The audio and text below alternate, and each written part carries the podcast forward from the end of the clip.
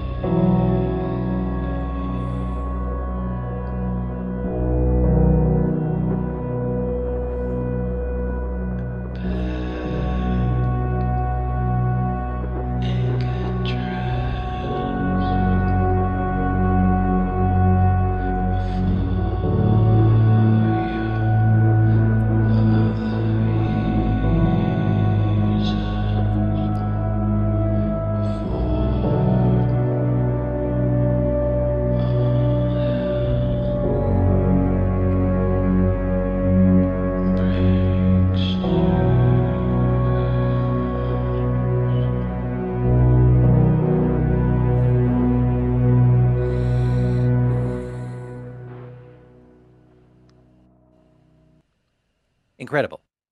Uh, so yeah, uh, we're talking about William Shakespeare's Romeo and Juliet, directed by Baz Luhrmann. Joe, you had never seen this before. Give me some hot takes right now. Verily, Justin, extremely verily. Um, so verily.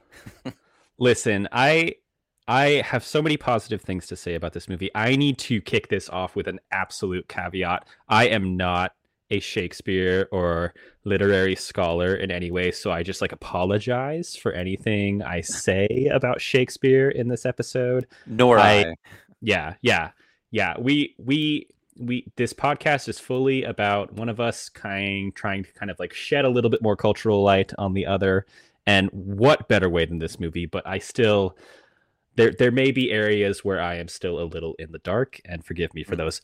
That being said, what a movie. What a step forward for baz if we're talking about like this little mini series that we're having. My god yeah. From strictly ballroom to here Th- i mean that's like 15000 steps ahead yeah. Comparatively yeah like you, you, you, can absolutely see this and uh moulin rouge. We're talking about baz luhrmann's romeo and juliet by the way.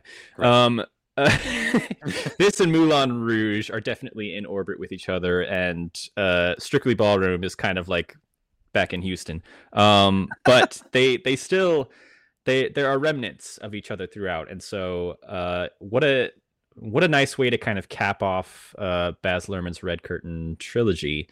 Uh, we start in the most ridiculous order. We started with Moulin Rouge a year ago. Yeah, we covered Strictly Ballroom earlier this month, and then we're ending in the middle with uh, Romeo plus Juliet, which is a a staggering movie.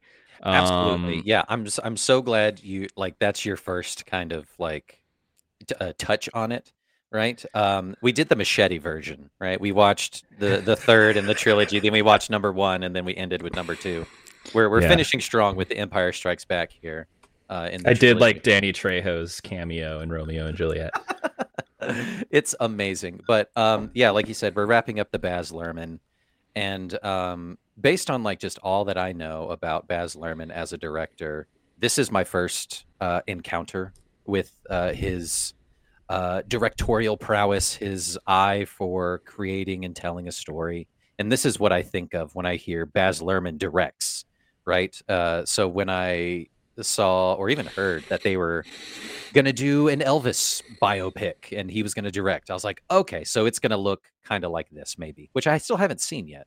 But um, this is just where I put him in of just like fast moving camera angles, tremendous performances, and then an absolute banger of a soundtrack. It also really kind of starts like to to to really define what a Baz Luhrmann movie is in a way that Strictly Ballroom doesn't. And I wonder if that's because like this is it's very much the start of like Baz Luhrmann's take on blank, whereas yeah. Strictly Ballroom, don't quote me on this, but it's maybe more of an original uh story instead of like Baz Luhrmann like takes takes Romeo and Juliet, takes this like uh, Moulin Rouge, which I think is based off of uh, an older story, takes Elvis's life and gives his, his own spin, right? Yeah, and then the Great, Great Gatsby, Gatsby, yeah, yeah. Australia is different. Australia is Baz Luhrmann adapts a country, um, and he did a great job, you know, with but, two Australian actors, right? I mean, it, it it begins the the the the wheel of like, wow, like what is Baz Luhrmann's take on this well known story or thing going to be? Um, and so, what, what do you want to see Baz Luhrmann take on next? What great either like literary space. class space? Okay, space. so like yeah. So oh, like like Baz Luhrmann does a, a Star Trek movie, or does uh, you know what? Baz Luhrmann does Dune would have been cool. Baz Luhrmann's Dune would be amazing. You know what I was actually thinking was like the closest companion, I guess, like uh like comparison to this movie Romeo and Juliet in the 90s mm-hmm. was The Fifth Element, which is like Luc Besson is like kind of they're kind like of best Baz friends. Luhrmann do in space. Yeah. yeah. they're like best friends, yeah.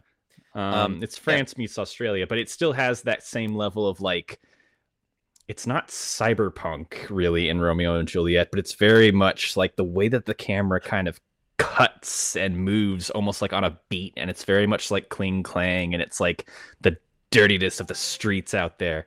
Um, yeah but everything's also like extremely colorful. It's it, it felt very fifth element to me.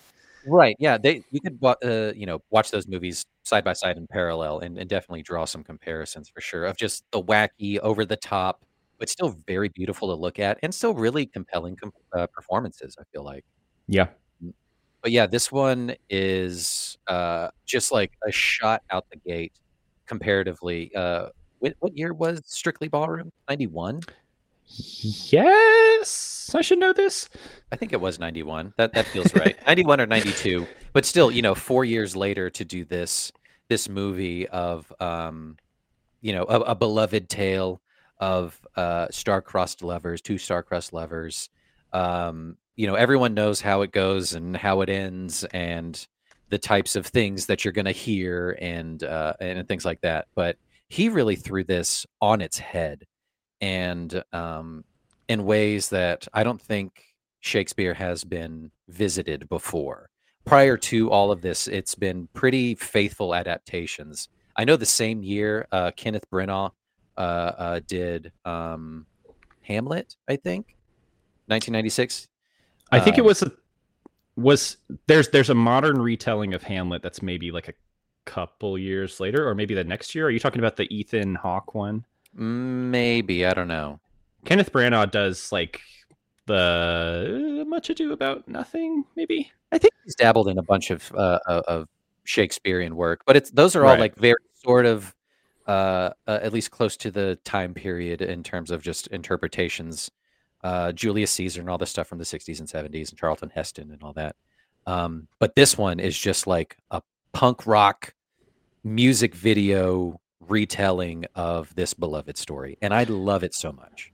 Right. I mean, obviously, the biggest gamble that Baz is kind of playing here is that he has this like star-studded cast of like teen heartthrobs and he's putting them in this movie directed at teens but the the language is fully shakespeare. The the script is them actually saying uh shakespeare's actual words yeah. within like a modern setting of what is maybe los angeles? Yes? Is that ever uh, really confirmed? it's uh so it's it's in verona beach so it's right. kind of like la uh, kind of thing. But it's still like our fair Verona, but it's just Verona Beach. So it's just a a fake place, but not really. You know what I mean? And listen, like we're called um uncultured universe for a reason. Yeah, Um, because part of me, a very small, like monkey brain, deepest layer of my subconscious part of me was like, okay, maybe there's a reason we don't talk like this anymore because some of this sounds insane. Um, but then like ninety percent of the time, I was like, this actually translates the emotions and the the the setting and the action of a modern movie like surprisingly well. Like Oh, yeah. the the language really isn't the issue here. It kind of just adds an extra bit of spice to it. Uh, Mhm. And I was surprised. I did have to like turn on subtitles halfway through, just A you know, to make sure like I wasn't like missing anything. You know, I'm not I'm not stupid, but like I, I they spell things weird sometimes. Um, yeah, uh, a lot of extra apostrophes and you know deleting of random letters every so often. A lot of haths and doths. Um, wild stuff. Yeah, like I had to watch this with subtitles this this last go around because I do want to catch everything. mhm. Um, but yeah, like like you said, uh, the performances of getting the point across, getting the emotion, it doesn't really matter what they're saying. You can kind of tell what what's going on in the scene. And um, I'll touch on a bit like my first introduction to Romeo and Juliet and and the readings of the story and all that kind of stuff. But before we get too much deeper, um, let's uh, let me hit you over the head with some with some numbers and some facts and some some figures of sorts, and then we'll just kind give of go them to me.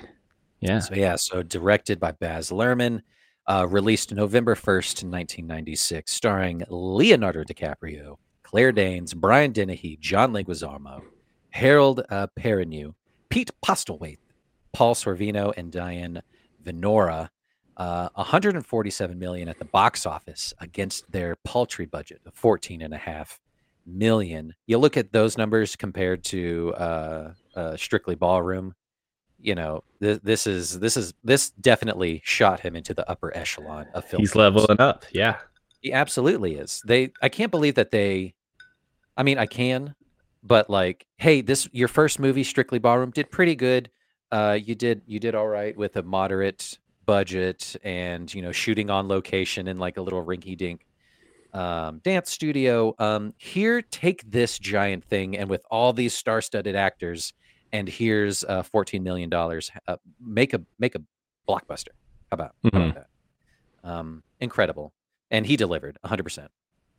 Um, Natalie Portman originally had the role of young Juliet, but during rehearsals, it was deemed that she looked entirely too young, playing opposite of Leonardo, who was 21 at the time.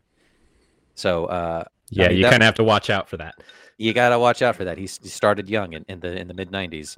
Uh, Sarah Sarah Michelle Gellar also turned down the role due to scheduling conflicts. You know, filming Buffy and Scooby Doo and things like that. So. Was this early Buffy? When did when was Buffy happening? Buffy was like 97, I think, when it dropped. So she was like just about to do Buffy or like, Okay. you know, so, um, but I think Claire Danes is phenomenal in this role opposite of uh, Leonardo.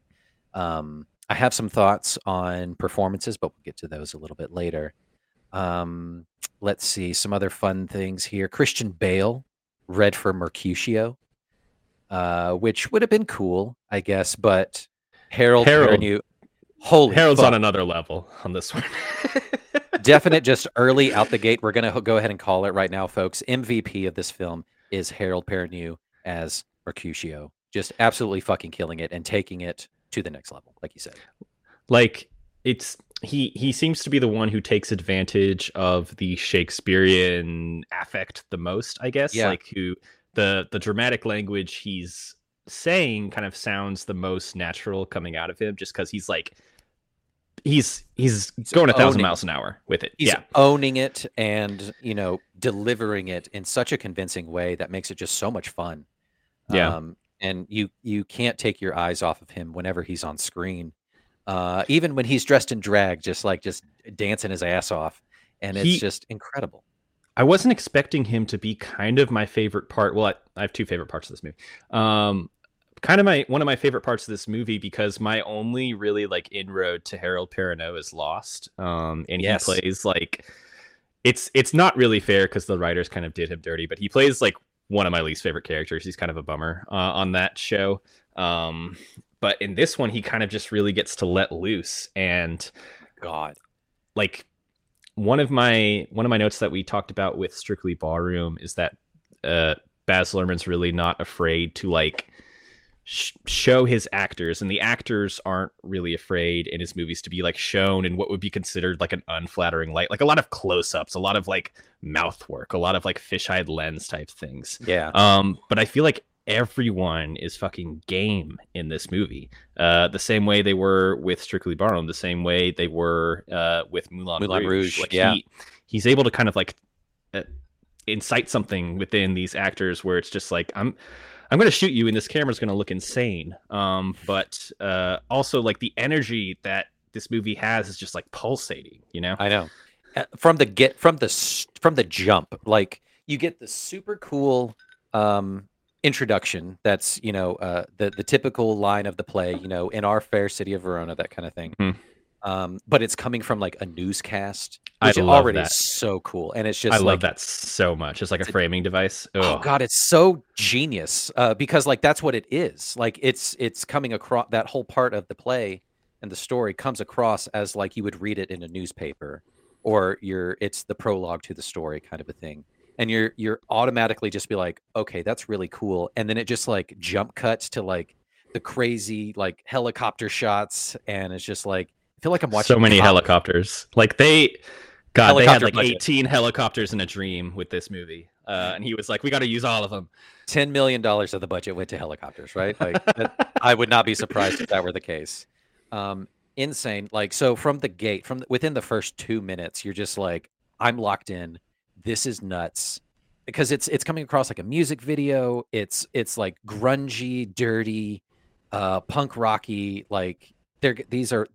You know, you know the story, you know the time it takes place, but they're wielding guns and like Mhm. everyone's like like sweaty and like a little bit strung out and like kind of like ripped and hot and it's just it's wild Oh, everyone's hot in this movie. I, and so like, fucking hot I'm sure it's normal to like have these words kind of flow off the tongue because obviously Romeo and Juliet has been performed on stage eight million times. But like, the trick with this movie is that the kind of the cadence and the the the affect, whatever you call it, of the words as they're using them Mhm. sounds so normal, sounds so conversational, like you would see in a regular movie in the 90s, that you almost get kind of lost in it. And there were periods of time where I just like didn't even notice that they were talking in like Shakespearean rhyme, you know? insane speech yeah yeah yeah it's uh some of it every every now and again it's uh, you know like a shakespearean couplet or or a sonnet kind of a thing where like it rhymes every other two lines that kind of stuff other times it's just you know off the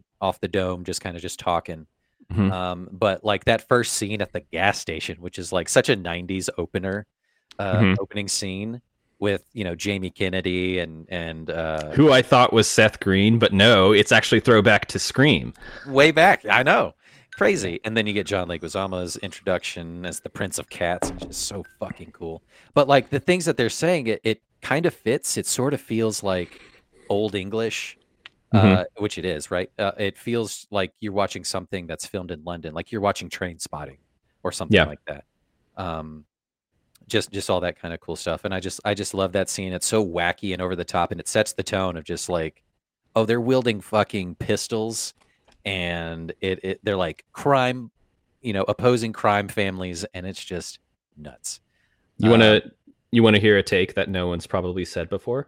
Shakespeare's language pretty pretty timeless, pretty universal. it absolutely is um for being you know four or five hundred years old or however old it is i have no idea we're Uh, we're still dealing with these problems today. They fit right in.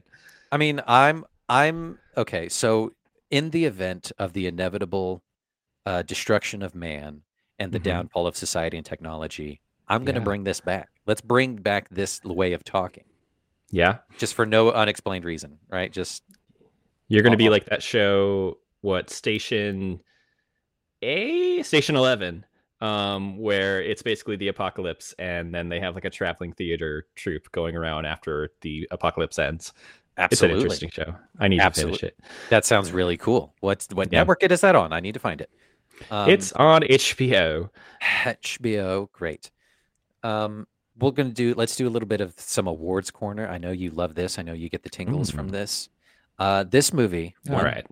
BAFTAs. This movie took home several BAFTAs: Best Direction, Best Adapted Screenplay, Best Original Film Music, and Best Production Design. Lots of BAFTAs. That's just like the British Oscars, right?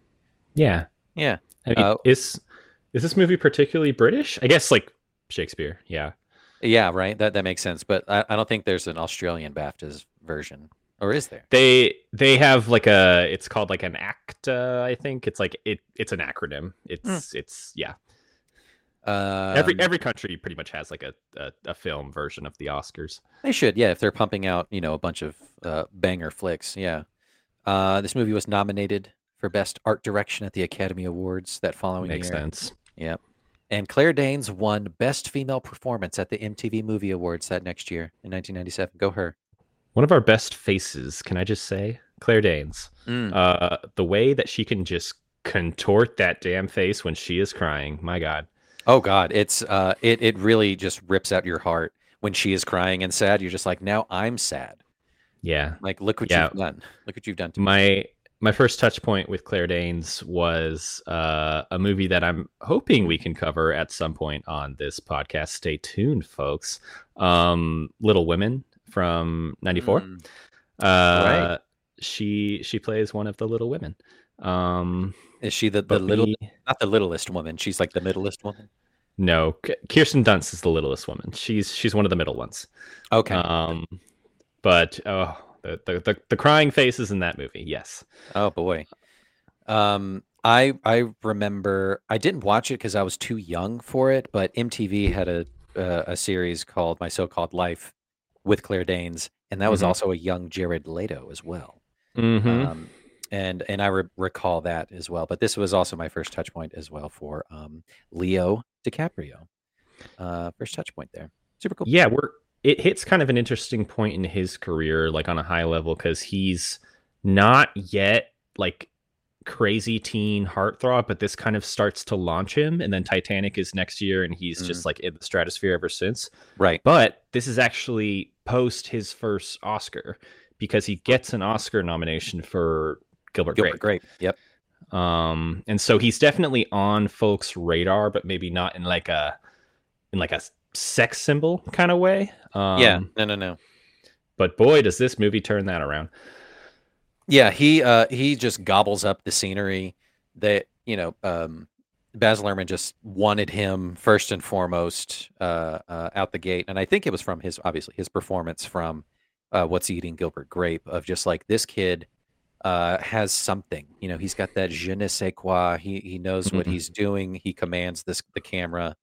Uh and he's just got that super cool, you know, mid 90s teenage heartthrob look. He's got the wet hair that's always in his face. God, I wanted that hair so bad. Uh, I just wanted long, stringy hair that was just always falling in my face and to just smoke a cigarette, you know, passively while I write in my journal. they all look uh, really cool So, they all look so cool. What what was your first touch point with this then like was it being like a shakespeare style movie intensely stylized was that something that was on your radar at the time or was it just like pretty people doing pretty things It's it's more so the latter, right? It's um so 1996 I am not quite 10. I'm 9 years old and uh, I think I watched this probably as soon as I turned 10 when it comes to HBO. The the you know a couple months follow a couple months following. Um, I remember watching it uh, in my room like late at night. Um, and I was like, this is, I don't know what this is compelling. Like I'd heard of Shakespeare, but I'm in, in like third, fourth grade. We're not doing Shakespeare readings. We're not doing any of that. So, but I know that like William Shakespeare is a person who wrote plays a thousand years ago or whatever. Right But, um, you know, I kind of know about Claire Danes from MTV, watching MTV growing up. I kind of know who uh, Leonardo DiCaprio is, but I don't know him by his first name. But I remember him from uh, What's Eating Gilbert Grape. Mhm. Um, and it was just like it, it was a very you know mid '90s MTV era, perfectly fit in movie, right? It fit it fits the demographic of the time. It feels like it's a MTV made for TV movie kind of a thing. Um, so I just like couldn't help myself but watch it when it came on. And I just remember just being engrossed in the story and, you know, not really empathizing or understanding the emotion, but I remember like crying at the end of just being like, I I don't understand. I know this is sad, but like I'm like what's what's happening? This is such an an enticing tale. Not a not a whole lot of movies I've seen look like this. Like um if we talk about scale, there's obviously like well lit moments in this movie. Again, like the art direction is fantastic. The balcony scene looks incredible in Ooh, this yes. movie, but then there's a lot of the movie that's filmed on that beach, like the the Verona beach, I guess. And there's like what looks like kind of like a hollowed out arch Stage. way, Stage. like a a stage. stage, right? Yeah, with the a lot of the movie is there a lot of the confrontation is there but there's a lot of scenes where it's just like a, an incredible like wide shot with like essentially the ocean in the background and like clouds overhead and i'm like wait how did they actually film this? How much of this is real? How much of this is a painting because it looks like a painting? Like what what kind of trickery is happening here? Um he it's it's just an incredible level up in terms of scope. Yeah. um and there's also we we we talked about how there's like a there's a almost like a garishness uh not really a tackiness to Luhrmann's 90s movies. Like you can especially see it in strictly ballroom with like the costuming and the the insane makeup and hair. Um and in in this one um there's like a there's a neonness there's like an electricity that kind Ooh, of yeah. pops up a lot of the times. Like obviously you're in like 90s we're, we're just going to say la there's there's a griminess there but then you get to shots like the the the big party sequence the the ball the not the ballroom the the balcony sequence and then the the big uh funeral room at the end which is lit by fire but also these like blazing like electric neon crosses. Which is Um, insane which is like which which i had a question like is is that comparable to your catholic upbringing? Like is that what church No. looked like? No? No, no uh, no neon? No neon that doesn't exist. No no fires like that. That that, that that's not a thing. Um but It's again i think there's it seemed like there's maybe like a lot of can i say mexican influence on this is that Mm. what her family is supposed to be like a little bit more hispanic and then his is more like anglo-saxon yeah i think that was kind of the the, the feel even though she looks nothing like it but like her Right. family obviously yeah her family yeah obviously it's it's two warring crime families uh, in the pits of like la kind of a thing yeah Mhm. and they're more you know spanish hispanic that kind of thing and then yeah just the whites because you Um, have you have leguizamo who is my other favorite part of this movie he is on another level in this movie he is hispanic yes mhm. um you have miriam Mar- margolyes professor sprout from harry potter as Yep. her maid who is british in real life but she's playing hispanic in this which is great juliet's mother who i thought was incredible Mhm. um giving like a southern accent to these shakespearean lines sounds insane amazing. so good. I, I, I want to hear like an entire play just like in like deep south like shakespeare. I'm sure it um, exists. I'm sure that exists. and then her dad looks like someone off the sopranos like he looks italian. Yeah, so they're like a mix of like Span, which I imagine just like Spanish, you know, uh, European kind of thing, very dark Italian, that kind of stuff. It's just an amalgam of it. But I mean, like they're like the House of Cats, right? You know, they have their logo is like a pouncing panther or something like that. It's wild. very cool very cool her dad's actually i'm looking at the wikipedia it's it's paul Sorvino, so mira Sorvino's dad Uh, that's right, Nepo baby. Uh huh. fun Yeah. Surprised she didn't read for it. She was probably too young, probably. Mira Sorvino. No, I mean, she was- She she was was hot at this time. Yeah, yeah, yeah. She was she was on fire around here. Mhm. Um, cool. Yeah. So before we we, we dig any deeper, we'll, we'll just just go ahead and get the two things we always forget out of the way. We'll do the plot first, and then we'll get to our cocktails um, because I have some fun little bits here. But anyway, Joe, I'm going to give you one minute, and you are going to give me the plot to William Shakespeare's Romeo and Juliet, as directed by Baz Luhrmann. In one minute, are you ready? One minute to do the most famous story of all time. I'll try. Yep. Here you go. Uh, three, two, one, go. Okay. Nope, three, two, one, go. Three, two, one, go. Baz Luhrmann's William Shakespeare's Romeo and Juliet is set in like a 90s LA and they use like Shakespearean language. It stars Romeo and Juliet as these kind of star-crossed lovers. They're a part of two separate families who are like business um competitors and they hate each other and there's like gang fighting in the streets but then their parents are like the the dons of each family.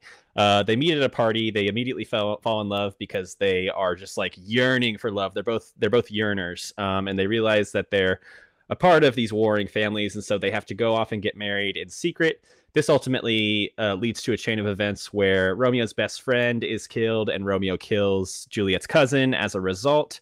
Uh, they kind of have to go on the run. There's a lot of misunderstanding that leads to Juliet faking her own death to be with Romeo. Romeo doesn't realize that she's faking her own death. He kills himself to be with her. She wakes up and then kills herself to be with her, and everyone feels bad. And maybe a lot of the conflict is resolved through tragedy. Absolutely, it is. Actually, you know what, Joe? I gotta say, a, a lot of the times I'm just placating you by like, yeah, that was a really good um, plot description. That was actually very apt and and well, well read.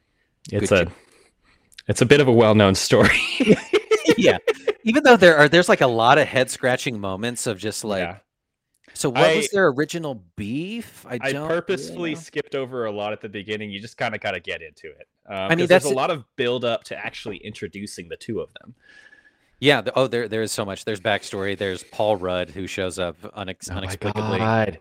As that was Dave. the biggest surprise of the movie. I mean, I, I did not realize Paul Rudd was in this but he's so he, perfect. He's ridiculous and over the top. Um, but so he's he's else. playing his Parks and Rec character in this, which was Bobby Bobby uh, Newport. Bobby Newport. He's basically like a a, a lovable little dolt who's super rich. Yeah, and he's just trying to just like marry the the next richest. Uh, he's marrying into the rich family or just the powerful family, I should say.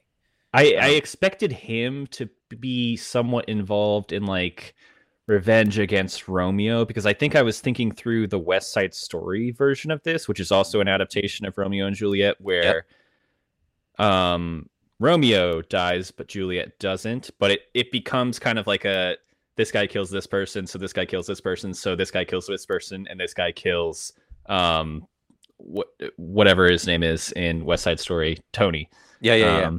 It's Tony, right? Um, so Tony I, is I, Romeo. I expected there to be like a one more level of revenge that Paul Rudd was in invest uh, involved in. Um, but no, they the the two the two dumb little lovers take take care of it themselves. Yeah, those two stupid teenagers. They're uh, so stupid. God, so them. dumb. Like there's so there's a question that came up, and I can't remember what it is, like the what the answer is, but like uh, Ryan and I were watching it, and the whole time when like Leo is like chasing down to gun the fuck down Tybalt, and it's just like scene. Honestly, one of the best scenes, uh, most well acted, I think, uh, from Leo's part in the whole movie. Mm-hmm. Um, but uh, of just like what was Tybalt's original beef with with Romeo, other than just like our families are at war with each other? But like, was there something more specific there, or was it just he, like, hey, fuck that guy? No, he like he gate crashed the party and then was that Tybalt... it? I thought, but before that, they were still they were kind of like con- warring against each other a little bit. Oh, I mean, like yeah, it's their their families hate each other, so they hate each other. Um, yeah, but it it becomes kind of like oh, Romeo's like encroaching on my territory, and even if he doesn't know that Romeo is literally married to his cousin at that point. Like you you get the sense that Romeo's maybe uh trying to be a little too close uh with this family. And so he's, like close, man. Fuck fuck off. Fuck that guy. Yeah. You come to my house and you try to party over here? You get the fuck out of here, man. But it's also interesting you get like the the kind of chink the the the the the the, the glimpses of like when he takes it too far like you this movie's all about like machismo and stuff and they're like uh stunting to each other but mm. then like once someone dies uh actually in the fight there's like genuine shock and you and you get that like, really in like the the west side story version too where the tybalt character is like oh fuck this this just became something else um and yeah. he takes it too far but at that point romeo is determined to kill him and he does so God, and it's and it yeah, that and that's when it takes a turn. So like we watched this movie in two parts. We watched the first half like right up until Mercutio dies, and then so like we watched like the cool like sexy lovey part, and then we watched the just the super bummer half end uh, back end where just everybody dies, and it's really dour. But uh, everyone knows that that's that that's coming. But um, honestly, Joe, that was a really great uh, plot recap. Cheers to you, my friend. Thank Um, you. with our What do you got cocktails. So this is kind of a purpley guy that I got here, uh, but it has a friend. Um, so this is the something that I'm calling uh, Juliet's poison and her dead Romeo. There's there's par- uh, parentheticals and stuff. So this is to represent her poison that she drinks that like deadly nightshade kind of puts her to sleep. Uh, and then this is the green poison that he buys off the crazy drug dealer guy at the pool hall to off himself. So yeah, they, these go Oh yeah, that guy. That guy. Uh, yeah. So this is just ginger beer and Empress gin, and this is tequila and melon liqueur and some sweet stuff. Do you are you about to take a shot or do you pour it in? I'm taking a shot, Oh, like like Romeo does before he he bites it. yeah. Justin Ah. just took a shot. Oh, and it's delicious. And then you know I just it. got this guy. I, of course, What do you got? thought uh, along similar lines because we always do. Um, I have what I'm calling a poisoned love.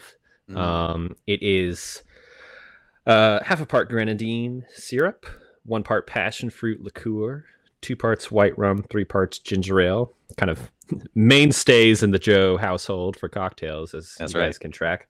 And then a maraschino cherry that kind of like drips down to the bottom, a bit of Mm. darkness at the center. Uh, it, it very much represents like ooh, like a sweet outer core, but once you get uh, to the end of this journey, it can only end in darkness because you're both dead. Yeah, Yeah. absolutely. Yeah, all are punished, uh, which is a hell of a way to end that whole scene of just Yeah. like your kids killed each other or they off themselves and it's your fault. You have to live with it. Everybody's punished. Fuck you guys. And it's it's such a hell of a way to end it. That that chief of police uh, has a fucking face for the screen. Like that guy's face is incredible in terms of like delivering uh, line work. Again, my only uh, through line to him is through another TV show. He, he's on Daredevil, and he kind of sucked on that show too. Um, it Ah. sucked, but like I, I I didn't love him as much, and so uh, this this this this movie is like kind of uh giving new life to a lot of actors for me. Absolutely. Uh, Um, let's tug on those threads a little bit more. Let's let's go ahead and dive into the performances. I'm going to jump around uh, and go there. I'm just going to just throw the first stone and say Leonardo is not at his strongest in this movie. I think a shots lot fired. shots fucking fired. A lot of his line de- delivery feels like he's reading lines. Okay. Um, and like he's just trying to just get through the scene just to say what he needs to say. But other characters that he's bouncing off of uh, sometimes do the same. But um, other people, like we've already talked about, um, Harold Perrineau doing Mercutio, just owning the lines and making them come to life and feel like he's actually meaning what he says as opposed to just reading fucking lines Mhm. um, whoever plays uh, Benvolio, his his his bud. Um, His cousin, like the kind of the peacekeeper guy. yeah, yeah, yeah. Um, I think he delivers the lines way better than Leonardo does, Mm-hmm, mm-hmm. um, in a more convincing way.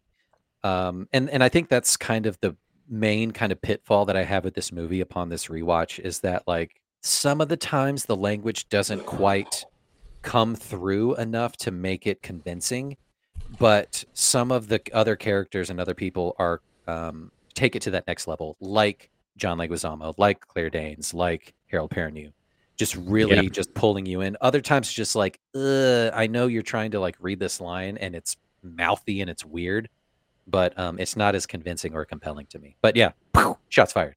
Yeah, I think Romeo and Juliet in this movie, and I'm sure in the play version, are saddled with a lot of the kind of quieter, more contemplative lines. And so there's a lot more room for you to kind of notice oh, it, it feels like they're kind of reading off of a page instead Mhm. of like shouting it to the heavens and like uh, really kind of having an energy behind it. So there's there's uh, a, a degree of like difficulty there. What I what I actually found uh, s- surprised me, and I kind of like laughed at a few points is like a lot of Claire Danes line readings are like she's kind of like a horny little scamp uh, in this. She she has like some innuendo in a lot of her lines where she's Oh, talking yeah. about like there's one line that definitely uh, references Romeo's penis, and then there's another Mhm. line where she's like she's like waiting in bed after they're married, but they haven't like consummated the marriage, and she's just kind of like when when are we gonna when are we gonna go to Bone Town here? I'm gonna do it again. uh, yeah, He's I like, "I great. I slept in late. I need to leave. And she's like, no, no, no. Let's let's have some morning nookie. It's not that late. That's not that early. It's like, no, I need to leave or I'm going to die. when she says like, no, that's not the sun. That's like a meteor in the sky. I love it. Yeah, it's so Um, good. There's so many good good things in here, and it's just, um, I, I think she does the most convincing of the two title characters in terms of her line delivery. Her emotion throughout reads. I will say, and I touched on this earlier, of Leonardo when he is at his breaking point and he is hunting down Tybalt, and he's you know holding the gun. You know, it's like either thou or I or both. You know, go to greet him, and like and he's just like sobbing and screaming at the top of his lungs. Like that is the most compelling he is. Even though Yeah. he's saying the same line over and over, it is so powerful. But that like that's his standout scene for me. Yeah, I almost, and this is almost like a complaint to Shakespeare himself, um, which is ridiculous. But like, I almost wanted more of a direct relationship with Leonardo and Mercutio to kind of help sell that loss in him, because it seemed like he had a closer one-on-one relationship with, With his Benvolio. cousin Benvolio, right? And I, the whole time I was thinking like, wait, is Benvolio the one who dies, who kind of like starts all of this? But no, it's obviously Mercutio. But Mercutio is kind of like going in between both families and has a relationship with both. I didn't I didn't feel the closeness of their relationship, even though he's literally introduced with a title card, which I loved. That's like Romeo's best friend, Best friend. Yeah. I love the title cards. They're so good. yeah, I mean, one one of my notes is like, and we we we see this a lot in Baz's other movies. Is like he as a director just like knows what he has available to him visually and uh musically, and is not afraid to just like use whatever sort of filmmaking it takes to just like get the emotion across, get the point across, get the message across. And so he can have these kind of like zany little camera moves. He can put text on the screen. He can start the he can bookend the movie with this like uh out of body TV uh anchor. He Yeah. can have uh this choir boy singing Des'ree in like extreme uh close up with like them getting married and the out of focus Uh, scene which- is wacky. looks incredible. It looks like oh god, that scene looks like a postcard from somewhere I want to visit. Like, Mhm. can we can we talk about the music in this? Yeah, yeah, absolutely. I, I had a whole section to talk about the music and soundtrack. Give, give me give me some notes. Okay. Well, I mean, other than that, just the soundtrack absolutely rips.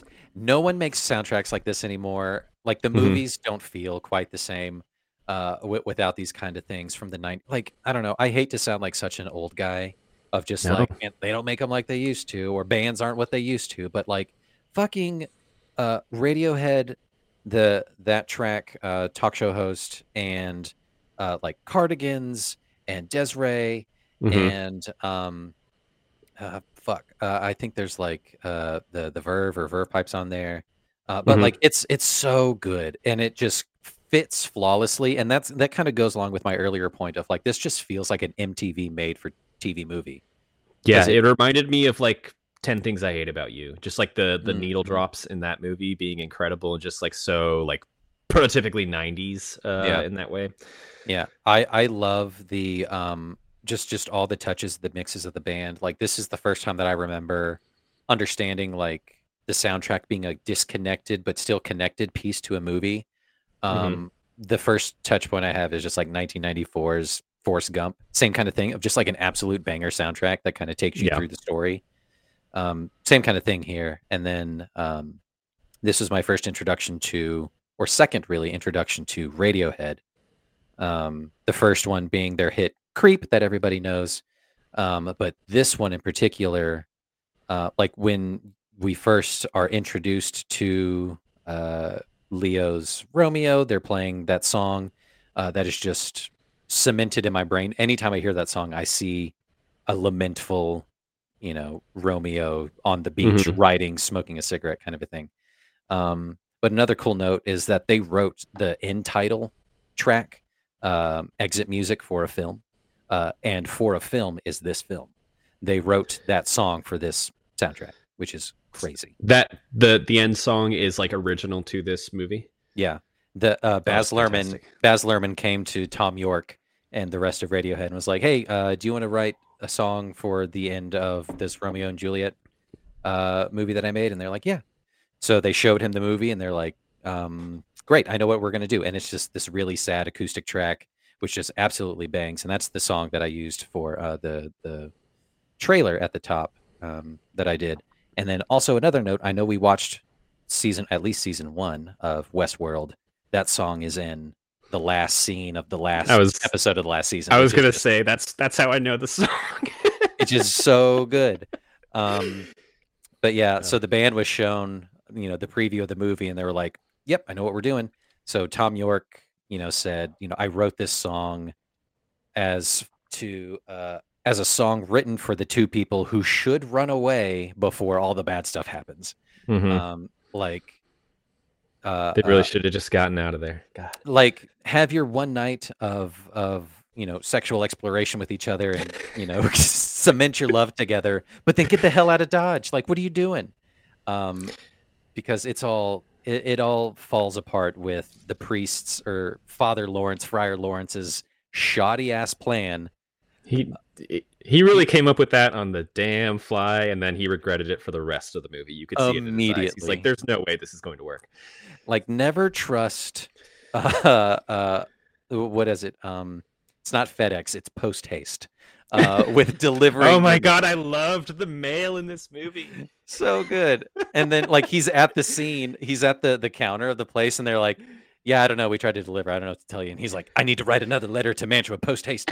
And it's just like, "No, dude. Like, you need to try a different method. You need to go to the chapel and wake up Juliet before anything bad happens." And he's just like, "Oh well, I'm just gonna write another letter." So he's really at fault. Friar Lawrence is really the bad guy uh, at the end of this. Yeah. Um the the one thing that kind of surprised me with the music is I realized once the the main love theme, I guess it's like it's the Des'ree song, but like Yeah. the the score version of it. I had heard it a bunch before and it, it's kind of like it's been in rotation. I listen to like musical scores um just like while I work or study or whatever. Um so I've been listening to it for like years, and I never made it, it made the connection that it was connected to like this Romeo and Juliet movie. I thought I always Yeah. thought it was like the one that was in the 60s or 70s, Mhm. um, because it sounds kind of old fashioned in that way. But the the moment when it starts playing, when they first meet each other, and they're kind of like going up and down in the elevator, kind of doing this like this like uh what's it called like the uh, like this comedy of errors with like them trying to Yeah. avoid her parents while also just like making the fuck out in Oh, this elevator good. while this score is blasting. I was like, this, I, I, I know this music. Uh, Yeah. I, I am already connecting to this uh, on a level that I didn't expect. Yeah, it's so good. I love that part in the in the party scene of so this mirrors, you know, the the scene from Moulin Rouge where it's like, "Hey, let's take let's drop acid and go to the party and have a bad time." And it's it's so wild cuz it just crescendos and then it just like has this nice, you know, respite part and they both go to the, you know, the cool ass bathroom with the giant aquarium and he sobers himself up by dunking his head in the water which quick tip for everybody like that ain't gonna do it. Um, he was still tripping balls uh, for a while but um, i love that scene so much because it it you know hits this high point to this wacky crazy party and then it's just the sweetest moment the meet cute of seeing each other through the through the uh, fish tank um, uh, there there's something that uh, Baz Luhrmann mentioned of just like water is the connection piece for the two characters because that's how Mhm. you're kind of introduced to them, uh, and that's kind of the through line through their story and some bits, but um, it doesn't really Yeah. fruition totally. But it's it's pretty neat. they're they're kind of their like their big emotional apex takes place in like a, a pool and Mhm. The the entire balcony scene i kept thinking the whole time. So it's like it's it's Romeo coming back to see Juliet after the party's over. They both realize they're part of like these warring households, but like they just can't get enough of each other. And so it's the classic like "Wherefore art thou, Romeo?" and like he's calling up to the balcony. And the whole time I was thinking like this should be like so cloying. This shouldn't work. This should feel super awkward. He climbs up like a rose trellis, trellis thing. Yeah. Uh, and then he's like following her around the pool. She doesn't know he's there for some reason. They surprise each other, and then they end up in the pool. They're trying to like avoid these security guards. So it should cool. be the most insane, wacky thing, but they both just like sell it. Like you can you can sense the connection between them. Mm-hmm. um it's it's it's in their eyes. Like they're they're both just kind of like fascinated with each other because they're two, these two humans that have like finally found this piece that has been missing their whole life. And so you can't help but get kind of caught up in it. Uh, and you would believe for half a second that like they would decide to get married right then and there.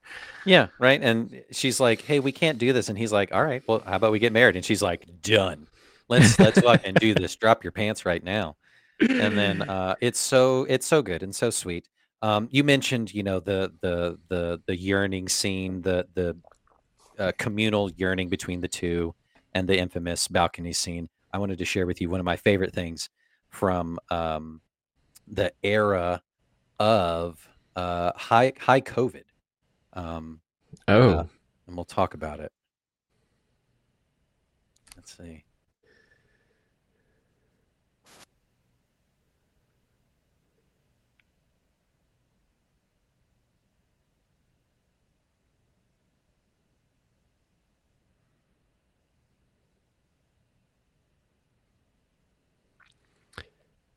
Are you hearing something, Justin? I'm not hearing it. Are you not hearing anything? Oh shit. No. Damn. I thought you would be hearing this whole time. All right. Well, uh disregard everybody. I was trying to play uh uh Pedro Pascal reading uh the soliloquy from Romeo as he reads. Does he have um, theater training? Is that is that what we're meant to believe here? Oh yeah, and it's and he but he's doing it. Hold on, let me see if I can get this to work. Uh, yes. Bear with no. us, listeners. Yes. No. No. No. Okay. Well, um, either way, it's it's it's dynamite. It's great. Um, but he's reading it in Spanish, and it is just instant gush. Uh, because it is so good and compelling. But uh, during the the height of the pandemic, he did that, and um, it was super yeah. cool. Um, but yeah, uh, this uh, I had some other notable featured in, in other media. The whole Romeo and Juliet thing. Uh, from did you ever see Hot Fuzz? Yeah. Do you get it now? Like I love that whole thing. There, that shitty like local theater troupe puts on where it ends with like the cardigans. Yeah, it's so good. It's so funny. And they're just like they're wearing she's wearing the wings and he's wearing like the armor thing on his shoulders and they're just openly making out on the table during the end scene. It's so fucking funny. Um, mm. last thing here. So that was my, that was my other one was just Pedro doing his fucking thing.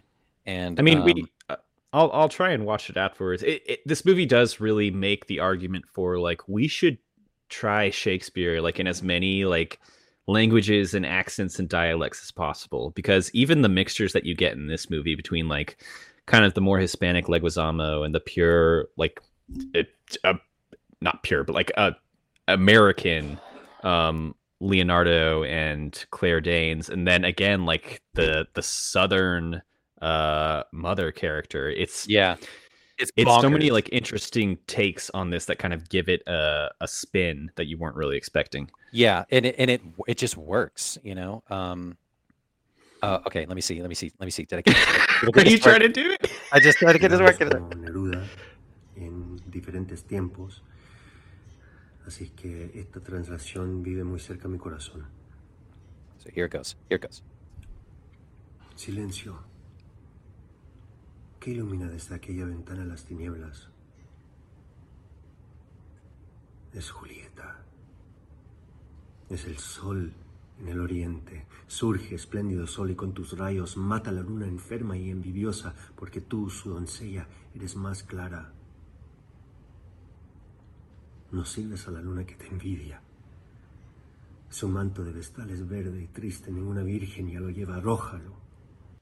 It's so good. It's so fun. God, he sounds amazing. I want Right? to. I want to listen to that whole entire play. Uh, Well, ju- with Oh, him God, playing I know. every character. I know, just like a fucking fistful of lotion, just having fun.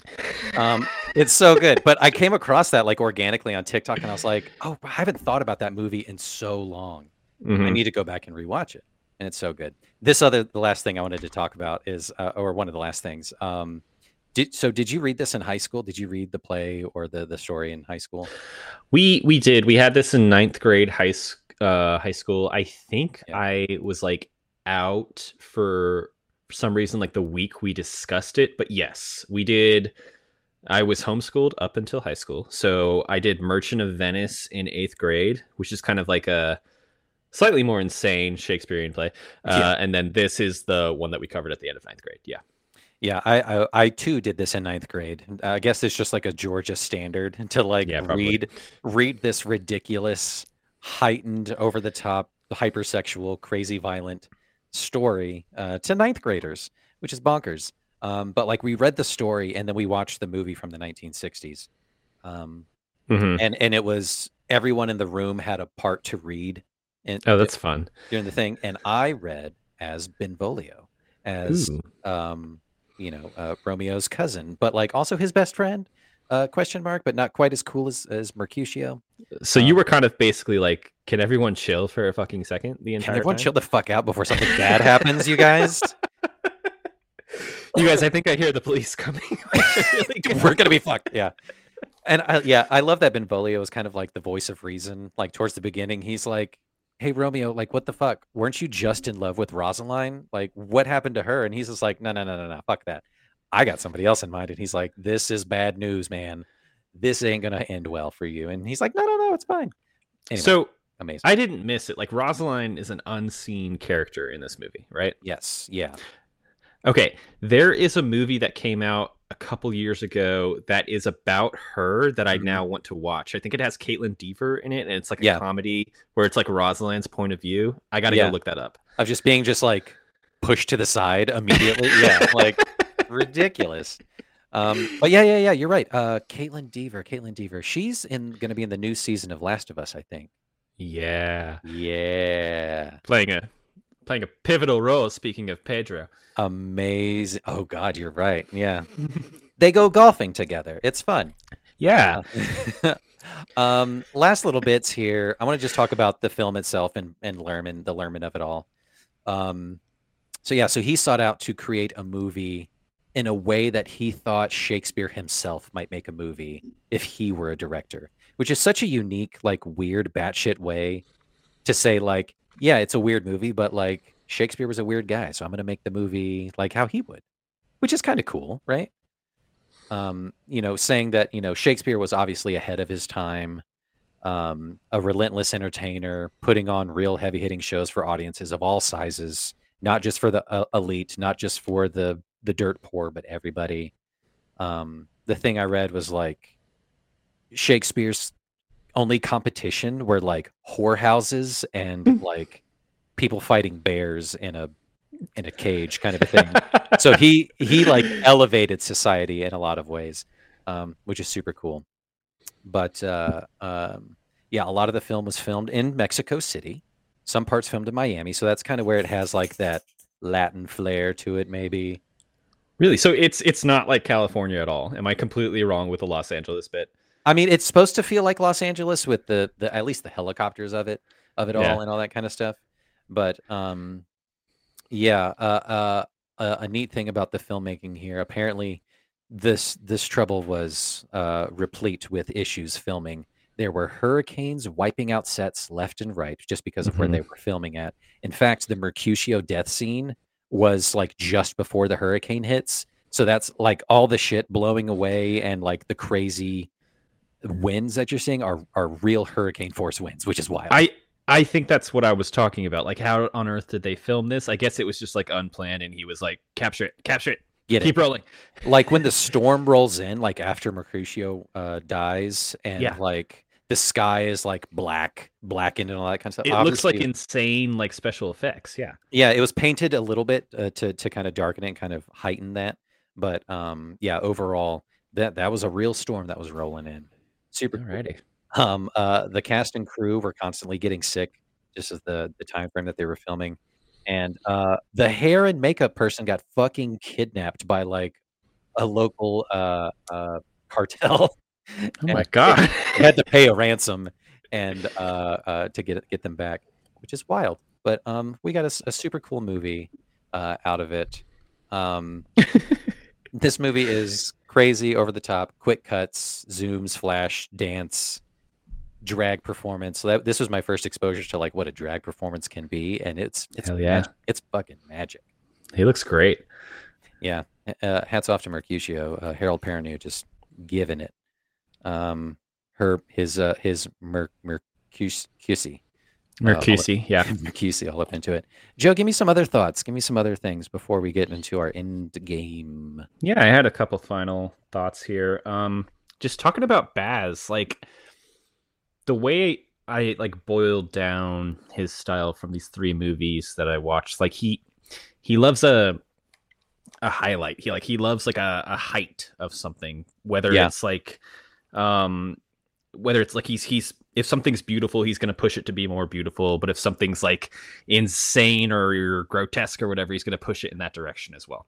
Yeah. And so you get these like crazy close-ups on people. You get these like uber stylized moments where everything is just super heightened. Uh, and so there's there's nothing that well, there's not a lot that's particularly like average in his movies, but No. when they when they do have those moments, when you do have those like slowed down kind of low key moments, they stand out as a result.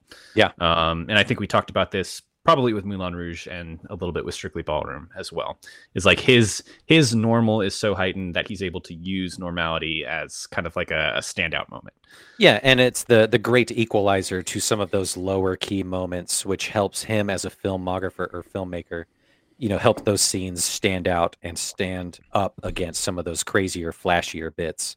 Mhm. Um, I think he got a taste for blood, uh, like literally of fucking just. He's like, oh, I can do tragedy like really well. yeah. I- Like it just undercutting. Like obviously this is a pre-written story, that kind of thing, so you knew it was coming, but he does it really, really well.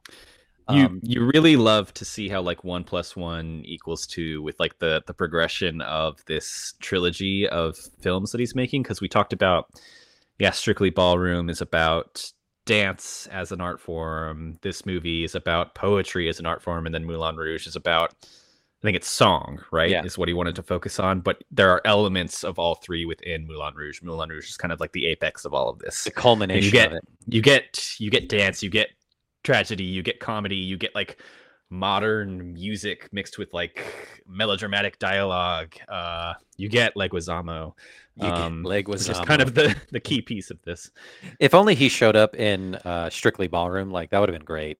He Just like as a in. background character, he would have fit right in. He absolutely Yeah. would have. Um, but our- is- low key like is is leguizamo kind of like our most watched because we have at least three right we should make a little little tally. But yeah, like Moulin Rouge, this one, and um, um uh, uh, uh, To Wong Foo. wong foo to wong foo Yeah, yeah, yeah. god i was going crazy there Well, Um, if you've never seen Spawn, we'll we'll throw that in there, and that'll be another Leguizamo. i've Okay. never seen Spawn. Oh my god! It's probably from the same year or year after. I think it was 1997 when he did Spawn. just make this a leguizamo podcast do all the ice ages I only saw like the first two, so yeah, we can follow up with those. That'd Wow. be great. Um, but yeah, I love this movie so much. It's so good. Um, he, Baz Luhrmann specifically talking about him, just like aimed for the fences and then just completely knocked it into the next park over. Different sport entirely. He hit the ball out of the park and it went to the local uh, bowling alley, got a strike, and then a pin spun around and went into a basketball to connect all the sports references. He fucking killed it with this movie. The cast, the right, the direction, art direction, all that kind of stuff, and it is incredible. Yeah, I think it's great. Um, and I'm I can't believe you've never seen it before, but I'm so glad you have now because it is such a rounding out, uh, not only of the trilogy, but like in terms of just like who who Baz Luhrmann is as a filmmaker. Yeah, I would say in terms of like uber stylized like Shakespearean adaptations that also like use the language. I know they did a version of Hamlet in the 90s that maybe wasn't as well received, but if you want to check out something that is very fun and interesting to watch, check out like the the Macbeth that they did in the last couple Ooh. years with Denzel Washington. Ooh, the okay. It's the Coen brothers. It's like very kind of minimal. It's black and white. It's Denzel Washington and um, Frances McDormand as like Lord and Lady Macbeth. It's pretty incredible. Um, and it's like them using like the Shakespearean dialogue all the way through, but it's like it's like these like actors at like the height of their power, just like letting it rip. Well, I mean, like Um, that's th- to me, like Shakespeare is uh anytime you want to see an actor be an actor, right? there's there's so many like anyone who's anyone who's like a really good actor has done something on screen, has done Hamlet, has done Macbeth, has done some soliloquy. Uh, uh who's who's super hot right now? Who's the priest from um Fleabag? Andrew Scott. Andrew Scott. Uh, you know, He has had absolutely done theater. Yeah. Yeah, absolutely. Like him, um, you know, you think of uh, uh, like Sir Patrick Stewart and Sir Ian McKellen uh, doing their interpretations, and obviously Kenneth Branagh and all this kind of stuff. Like actors who like fucking rip it and understand what it is to perform and be uh, an actor's actor or performance performer's performer kind of a thing is uh, it. This is who you draw from Guys, guy, girls, girl. Yeah. and, and or girls guys and guys who like girls but girls. girls who dress up like that like it's it's everybody's thing Yeah. um this is great i love this movie let's get into the end game here baby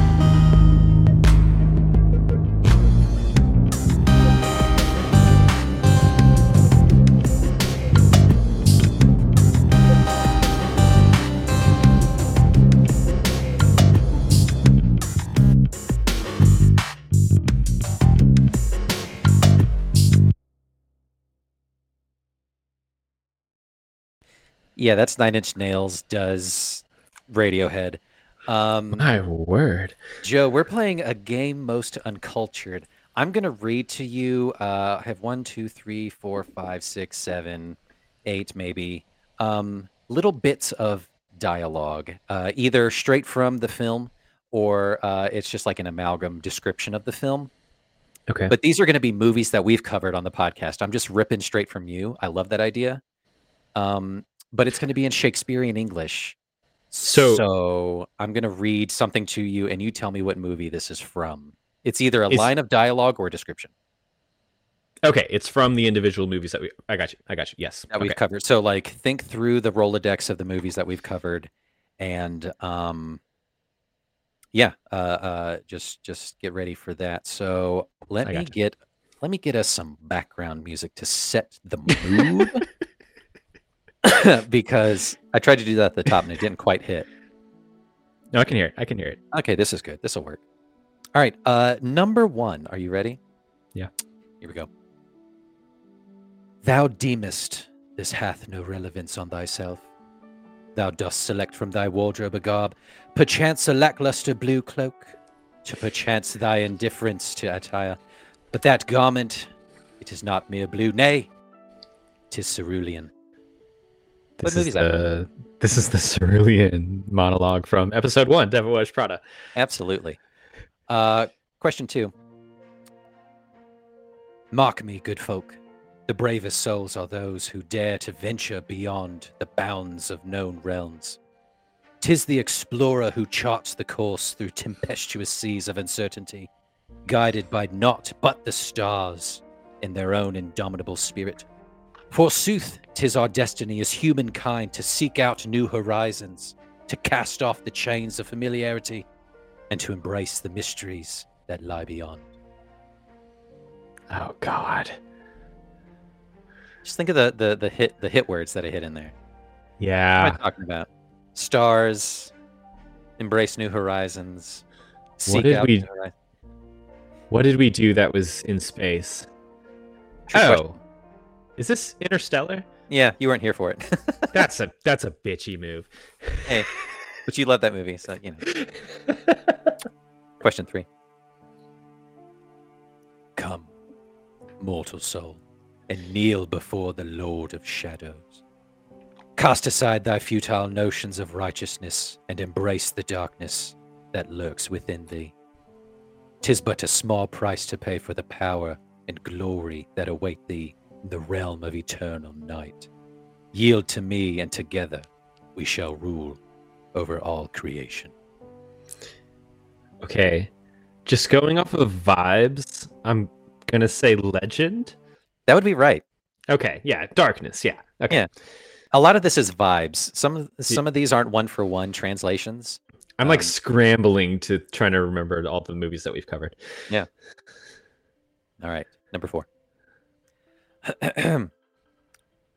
Oft I have pondered the nature of memory, that fleeting wisp of time that doth bind us to our past. What folly it is to seek escape from the pains of yore, for 'tis in the crucible of remembrance that we find the true essence of our being. Though memories may fade like shadows at eventide, their imprint upon the soul doth endure, shaping the course of our lives for eternity. Again, like themes. This this feels like Eternal Sunshine. Absolutely, it is. Thank you. Well done. This is good. Haunting memories. Yeah.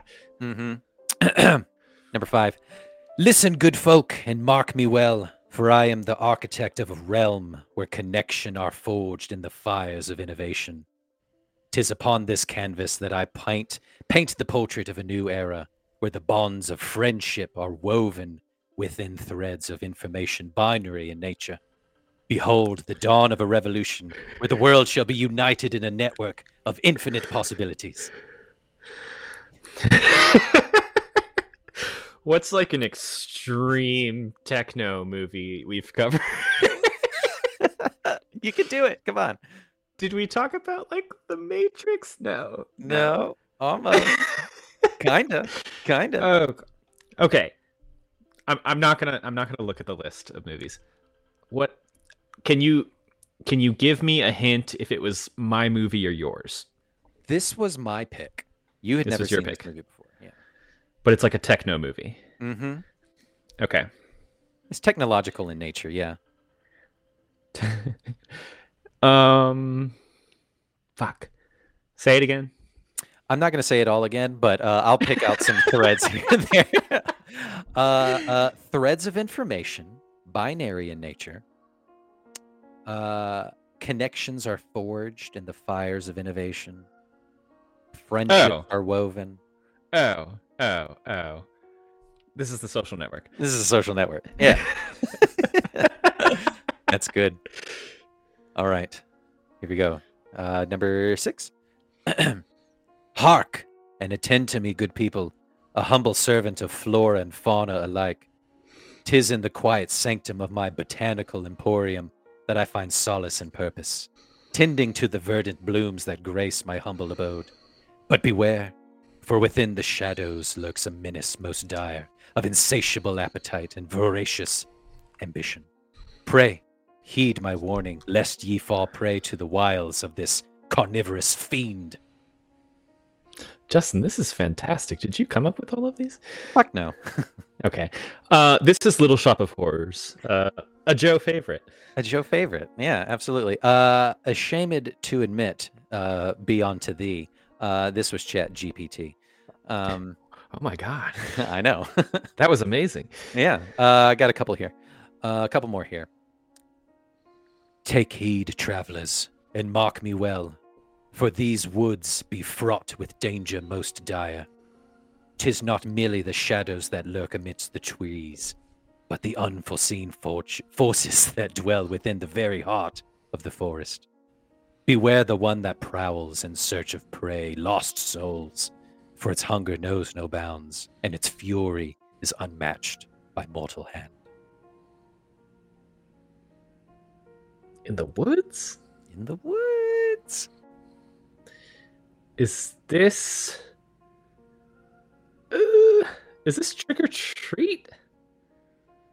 No. No. It, close to it. Close to that release. It sounds horror ish. Um, it was in the same month or maybe a month prior to when we did this one. When not when it came out as a movie, but like when, when we, we did when we talked about it, yeah. Oh, oh, this is this is over the garden wall. Duh. Absolutely. Yeah. The woods. Okay. Yeah. All right, Joe. This is the last one. You're doing great, by the way. Hmm. Oh, this is perfect for it. This is the perfect backdrop. Oh. I delight in the tiny furrow upon thy brow when thou dost regard me as if I were mad. I am enamored that even after spending the day with thee, thy scent lingers upon my attire, and I am enraptured that thou art the final soul I wish to converse with ere I retire to rest at eventide. oh, I got it right at the end there. This is when Harry met Sally. yeah, it's the final thing that and he says to her at the party. That's incredible. Yeah, that was fun. I hate AI and everything it stands for and uh, Elon Musk, but like that was fun to do. You use AI in a creative way. the, the way it should least. be used. Yeah. yeah. I mean, like, who else am I going to tap as a person? AI should be used primarily for, for podcast. podcast games. Absolutely. I stand by that. Uh, you heard it here, folks. Joe, that was a game most uh, uncultured. Um, I stole the I name. That. I stole the name from this. Um, I need to get you on. I need to get you on uh, watching Dropout.tv. They do uh, uh, several game shows, but one of them is called Game Changer, and they did a episode called "A Game Most Changed," uh, where they had three players, three people from a improv troupe in LA that does only Shakespeare, um, okay. which is wild in and of itself. To be able to think and like make your shit rhyme and sound Shakespearean, incredible stuff. Um, you should watch that episode. It's great. Yeah. Um, super cool. But that's where I got that from. Anyway, you did great. That was fun. Um, do you mind telling everybody what's uh, next for us uh, coming up in March? Where are we going? I I do. We're we're super excited to cap off our Baz Luhrmann miniseries in February, and in March we're going to continue with focusing on a single person within the the film industry, and uh, this time we're going to be googling the term cinematography to make sure we have our definitions correct because we will be talking about Roger Deakins, who is a rather famous cinematographer. We're going to be focusing on a couple of his movies that are kind of on like different ends of a spectrum. Absolutely. Yeah. yeah.